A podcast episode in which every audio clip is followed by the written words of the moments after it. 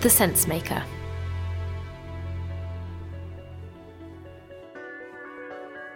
Hi, I'm Basha, and this is SenseMaker from TortoiseMedia.com. One story every day to make sense of the world.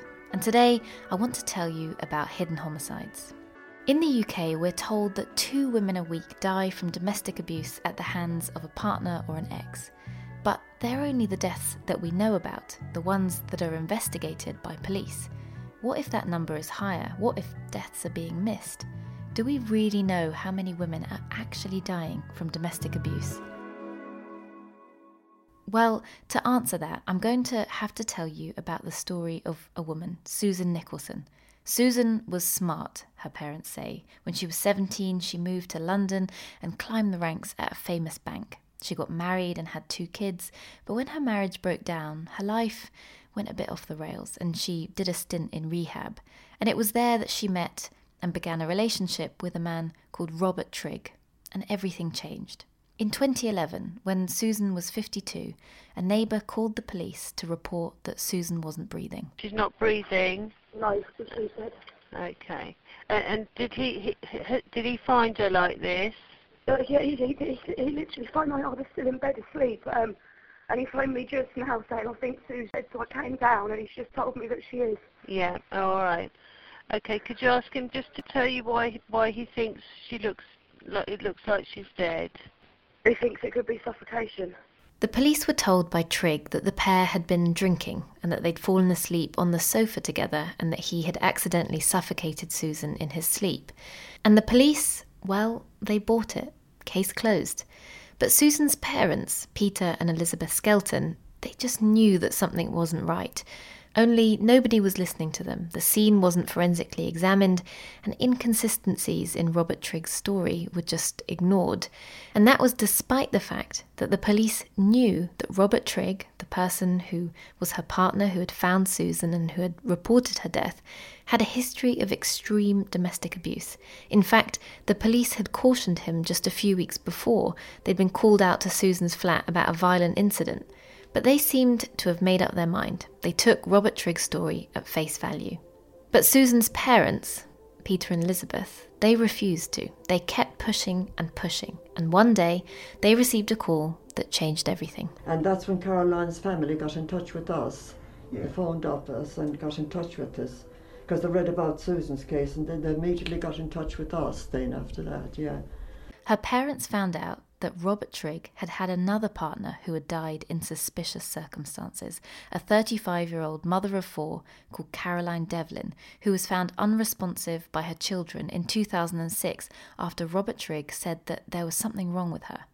And it was the same police force who had dealt with Susan's death who had attended the scene. So that's right, the police who had, until this point, refused to investigate Susan's death, not only knew that her partner was a serial domestic abuser, but they also knew that he'd had a previous partner who had also died suddenly in his company. The parents, Peter and Elizabeth, felt like the police were closing ranks against them.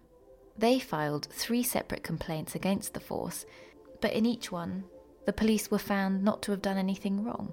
And so 5 years after Susan's death, her parents, now in their 80s, used their life savings to pay for their own lawyer and their own pathologist to prove just how wrong the police had got it. Remember, all this time, Robert Trigg was walking free. But within a year, the police opened an investigation into Trigg. And in 2017, Robert Trigg was convicted and sentenced for the murder of Susan Nicholson, and he was also found guilty of the manslaughter of Caroline Devlin, his previous partner. Robert Trigg, who's 52, from Worthing, has been found guilty of the manslaughter of Caroline Devlin in 2006 and guilty of the murder of Susan Nicholson in 2011. Peter and Elizabeth had been right. Robert Trigg had killed both of these women. It's a remarkable story about one elderly couple doggedly fighting for answers, facing down pressure from the police and demanding that people pay attention. But it's not a rare story, and it reveals a whole load of systemic issues around the way that we police domestic abuse, ignoring the concerns of families, not taking into account or even accessing data about historical abuse. But it's also proof that domestic abuse deaths are being missed. If Peter and Elizabeth, the parents, hadn't fought, then Susan and Caroline's deaths would never have been recognised or counted. So this is a hidden homicide, and the more deaths that stay hidden, the poorer our understanding of the real scale of domestic abuse. So to return to that question, how many women are dying from domestic abuse? The answer is, we simply don't know.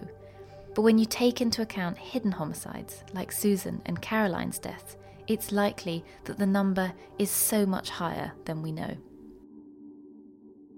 At Tortoise, the newsroom where I work, we're investigating hidden homicides. You can listen to our brand new 4-part podcast series on the domestic abuse deaths that might be being missed by police by listening to The Slow Newscast, our weekly investigative podcast where we've published all 4 episodes of this new series. This episode was written by Claudia Williams and produced by Katie Gunning.